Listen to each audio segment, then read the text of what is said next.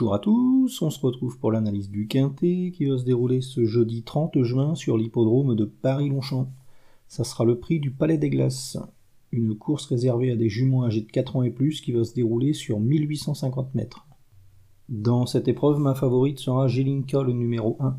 C'est une représentante de l'entraînement de Nicolas Bélanger qui a pas mal de qualités. On lui trouve des lignes très intéressantes à cette Jelinka. Euh, on peut s'apercevoir qu'elle a fait jeu égal avec Tant pis pour eux un cheval qui a fait l'arrivée de Quintet euh, récemment. On, lui trouve aussi une ligne avec euh, Marvel.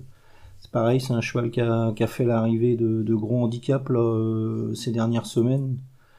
On retiendra également qu'elle avait fini dans le sillage de Foule Précieux en lui rendant 5 kilos. Euh, c'était à Deauville au mois de février. Or, Foule Précieux a, gagné un quintet sur l'hippodrome de Chantilly en mars. Donc bah, la ligne est vraiment très très bonne. Ce jour-là, il y avait aussi Jucifer là, qui terminait cinquième de, ce même quintet. Et on notera que, Jucifer s'imposait à Deauville ce jour-là là, euh, avec Jelinka. Donc euh, les lignes sont vraiment très très bonnes. Euh, elle a bataillé avec les mâles, cette jument là.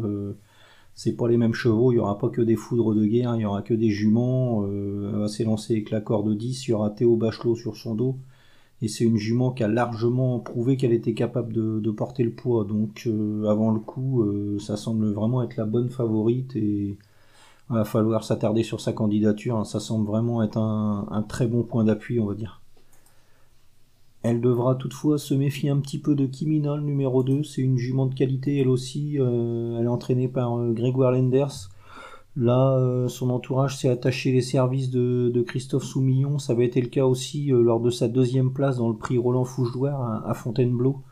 Ce jour-là, euh, elle battait bon nombre de concurrentes qu'elle va retrouver ce, jeudi. Donc en classe pure, elle est parfaitement capable de, participer à l'arrivée d'un quintet comme celui-ci. elle va s'élancer avec une super position dans les stalles en plus, alors à l'accord de 1.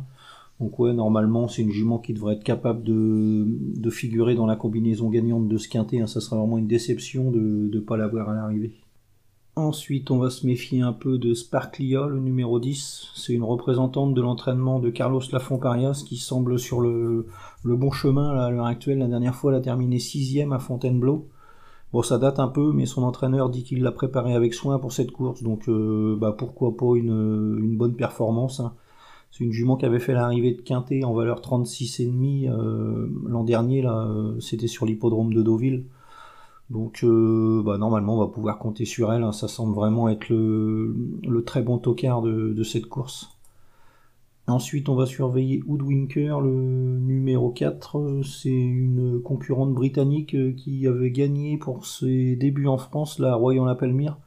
Et ensuite, elle a terminé quatrième dans un bon lot à, Nantes. Donc, euh, bah, pourquoi pas là, Pourquoi pas une révélation à, l'occasion de ses débuts dans, les quintés ce jeudi hein. Ça semble être la, jument capable de, jouer les troubles faits dans cette course. Hein. Euh, elle a quand même des lignes très intéressantes à faire valoir. Euh, la dernière fois, il y avait un super lot.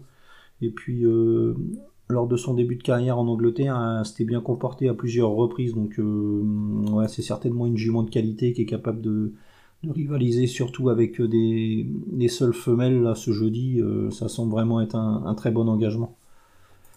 Ensuite, on va surveiller Diva du Dancing. C'est une jument de l'entraînement de Richard Schotter euh, qui vient de gagner là sur, sur l'hippodrome de Lyon-Paris.